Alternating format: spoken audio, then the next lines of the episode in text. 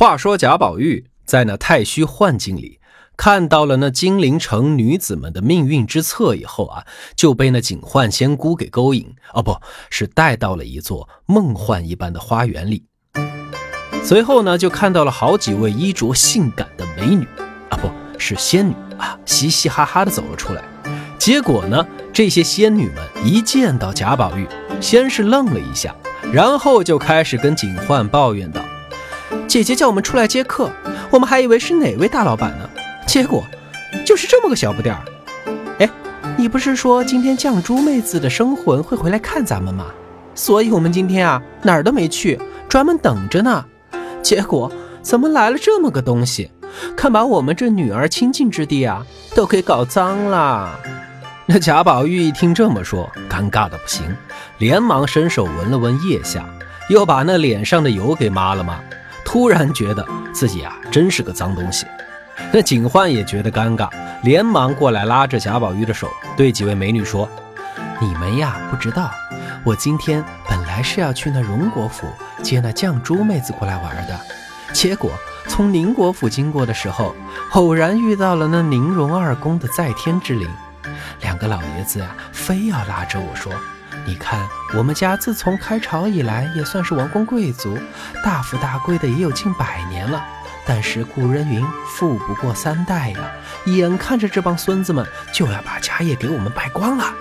可悲的是，这么多孙子里，竟然没有一个靠得住的，只有那嫡孙子贾宝玉，性格是古怪了一点，但是呢，还算是聪明，也有灵气，哎，是个好孙子，可以好好培养培养。但是呀。现在也没人教导他，我们就怕这傻小子跑偏了。今天刚好警幻仙姑你来了，不如你先带他，把那些声色犬马之事带他在梦境里哎经历经历，这样他经历过了假的，也就觉得那真的没意思了。这样才能够把心思啊都用在那学习上面，以后啊才能够考个好大学，找个好工作呀。你们说这两个老爷子这么求我帮忙？我这个人呢，又心地善良，乐于助人，所以呢，也就只好把这家伙带到这儿来了。说完，拉起贾宝玉就往屋里走。这一进屋啊，就闻到一种奇怪的香味儿。宝玉从来没闻到过这么香的香味儿，于是连忙问：“这燃的是什么香呀？这么好闻？”警幻冷笑一声：“哼，这个你当然不知道了。”这是仙界各种花草树木的精华酿制而成的精油，名字就叫做群芳髓。宝玉听完，又深吸了一口气，感受了一下这群芳髓的香气，然后感叹道：“嗯，巴适啊，巴适得拜啊！”等入座以后，那小丫鬟把茶端了上来，宝玉喝了一口。觉得清香无比，就问：“这茶又是什么茶呀？怎么这么好喝呀？”那警幻冷笑一声，说道：“哼，这个茶可是采自放春山浅香洞，又收集了这仙界花草上面早晨的露珠，一起泡制而成的，所以啊，它的名字叫做千红一窟。”宝玉听了，又尝了一口。感受了一下这茶叶的清香，然后感叹道：“巴斯，巴斯的拜啊！”紧接着，宝玉又看了看这房间里面，那琴棋书画是无所不有啊。更重要的是，处处散发着那仙女们身上清香的仙气。墙上还有一副对联，写的是。幽微灵秀地，无可奈何天。宝玉看到，又仔细咂摸了一下这两句话，然后感叹道：“嗯，巴适，巴适得办。”在参观完房间以后，这贾宝玉就开始和各位姐姐们搭讪了。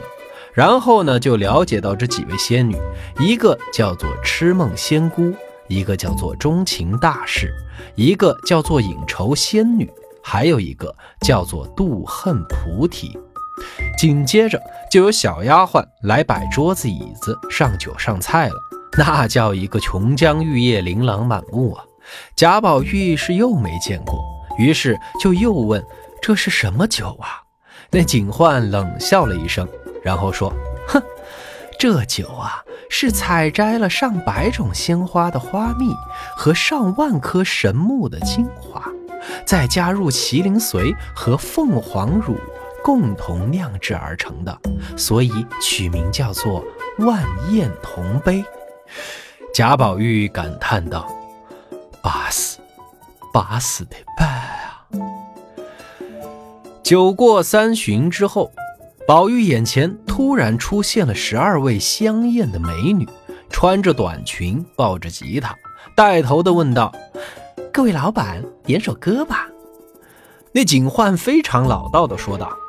啊，就唱你们最新排练的《红楼梦》十二支曲吧。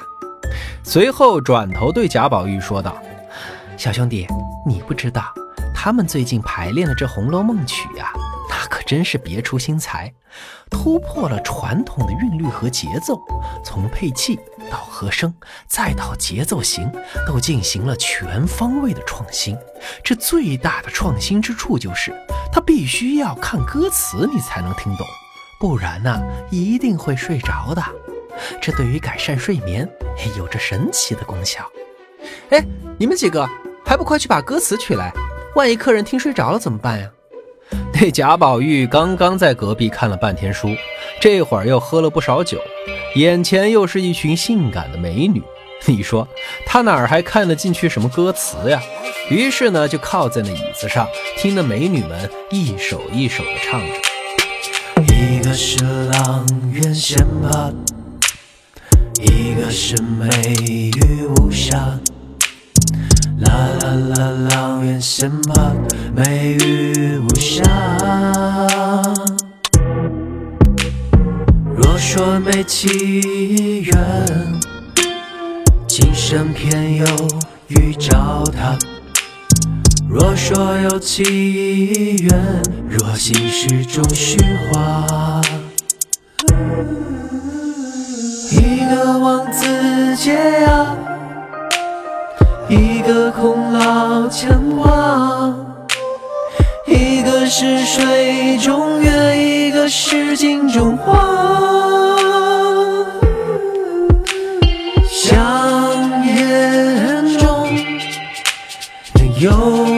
少泪珠，曾经的秋流到冬季，春流到夏。警幻说的没错，这些歌啊，它最大的功效就是助眠。刚听了这几句，贾宝玉就睡着了，哈喇子流了一身，哼，给警幻气坏了，心里想：他奶奶的，蠢货一个。于是警幻大喊了一声让台上的美女们停止了这无聊的演奏。哼，没想到这一大喊把宝玉给吓醒了。警幻连忙安慰宝玉：“啊，喝过小酒，看过美女，听完小曲儿，你想睡觉了吧？哼，这古人说的好呀，保暖想睡觉嘛。嘿嘿，姐姐带你去个好地方。”于是，这警幻就拉着贾宝玉来到了一个弥漫着浓烈的女人香的房间里。为什么说弥漫着女人的香味呢？是因为这房间里啊，真的坐着一位美女。这个美女，好家伙，那模样、那气质，既像薛宝钗，又像林黛玉，简直就是两者优点的集合体啊！大家可以自行脑补一下啊，这集代钗优点于一身的美女，那得美成啥样啊？反正川叔是想象不出来。贾宝玉愣在那里，不知道这警幻是几个意思呀？警幻不慌不忙地开口说道：“古往今来。”多少红尘俗世、风月之案，都是那些纨绔子弟、轻薄浪子们打着什么好色不淫，声称是什么柏拉图式的爱情。依我看啊，都是胡说八道，控制不住自己的身体，还找那些乱七八糟的借口。哼，小兄弟，你知道你为什么能够到这里来吗？因为呀，你是这天下第一淫棍呐！哈哈哈哈哈！那贾宝玉一听吓了一跳，什么玩意儿？就给我戴这么顶高帽子？连忙说：“姑姑你别乱说呀，我这也就是平时贪玩，成绩不好，跟银棍哪扯得上关系啊？”那警幻说道：“哎，你不懂，这银啊也分两种，一种呢是那比较肤浅的肉体上的赢，另一种呢就是更加纯粹、更加高级的精神上面的赢。我把它叫做意淫。这意淫两个字呀，只可意会，不可言传，需要你好好的领悟。但是我可以告诉你啊，在意淫的世界里，你。”是绝对的王者，The King of 意淫。拥有这种特质的人呐，都不会为外人所理解，在其他人眼中，你就是个傻缺，就是个二货。用你们四川话说，就是个瓜娃儿。这碰巧今天我遇到了你祖父的在天之灵，也就是老瓜娃儿。他们特意叮嘱我呀，说就你这么一个看起来正常一点的孙子。怕你啊路走偏了，以后不能振兴家业，所以特别求我在此招待你，让你把那人间体会不到的好吃好喝好玩的都让你体会个遍。这样最顶级最奢华的享受你都享受过了，等你回到现实世界，就不要再为这些乱七八糟的啊七情六欲所迷惑了。这样你才能一门心思的把这精力都用在读书上面啊！你说是不是？哎呀我嘛，虽然是神仙，但是工资低呀，所以也只能干干这些收人钱财、替人消灾的事情。唉，接下来我就把我最宝贝的妹妹可卿许配给你。嘿，现在天色也不早了，此刻就是良辰吉日，你们俩呀可以入洞房了。小兄弟，希望你能证明自己。成为一名顶天立地的男子汉哟！哦，这是房事说明书，你等下就按着说明行事即可。祝你玩的开心哟，See you。于是，一脚把宝玉踢到房里，然后把门给反锁了。那宝玉喝了酒，晕晕乎乎的，本来就困得不行，但是这孤男寡女共处一室，又有说明书在手，那这个晚上发生的事情。我们就不方便描述了。一夜过去，第二天一早，这宝玉和可卿那叫一个新婚燕尔，难解难分啊。两人手牵着手，就想出门遛个弯儿，去网红景点逛逛，拍点情侣合照什么的。谁知道走着走着，竟然走到了一条淌着黑水的河边。这黑水河上啊，没有桥。过也过不去，一回头呢，又看见后面荆棘遍地，而且还有成群的恶狼正在缓缓逼近。此时忽然看到警幻的身影出现在面前，大声叫道：“不能往前走了，快往回跑！”宝玉急得连忙问：“这是哪儿啊？这是哪儿啊？”警幻急忙说：“这里是迷津渡口。”可不是什么网红景点，这河水深有万丈，宽有千尺，既没有桥，也没有渡船，只有一个由木居士掌舵、挥逝者称号的木筏子。但是渡不渡人，全看他们的心情。所以呀，你快快回去吧，可别掉进河里了，不然我教导你的这么多东西，可都白费了，我收不到尾款呐。这话音未落，眼见着黑水河中一个大浪打过来，还伴随着许多妖魔鬼怪的声音，要把那贾宝玉拽进河中。宝玉汗如雨下，一面大声叫道：“可卿救我！”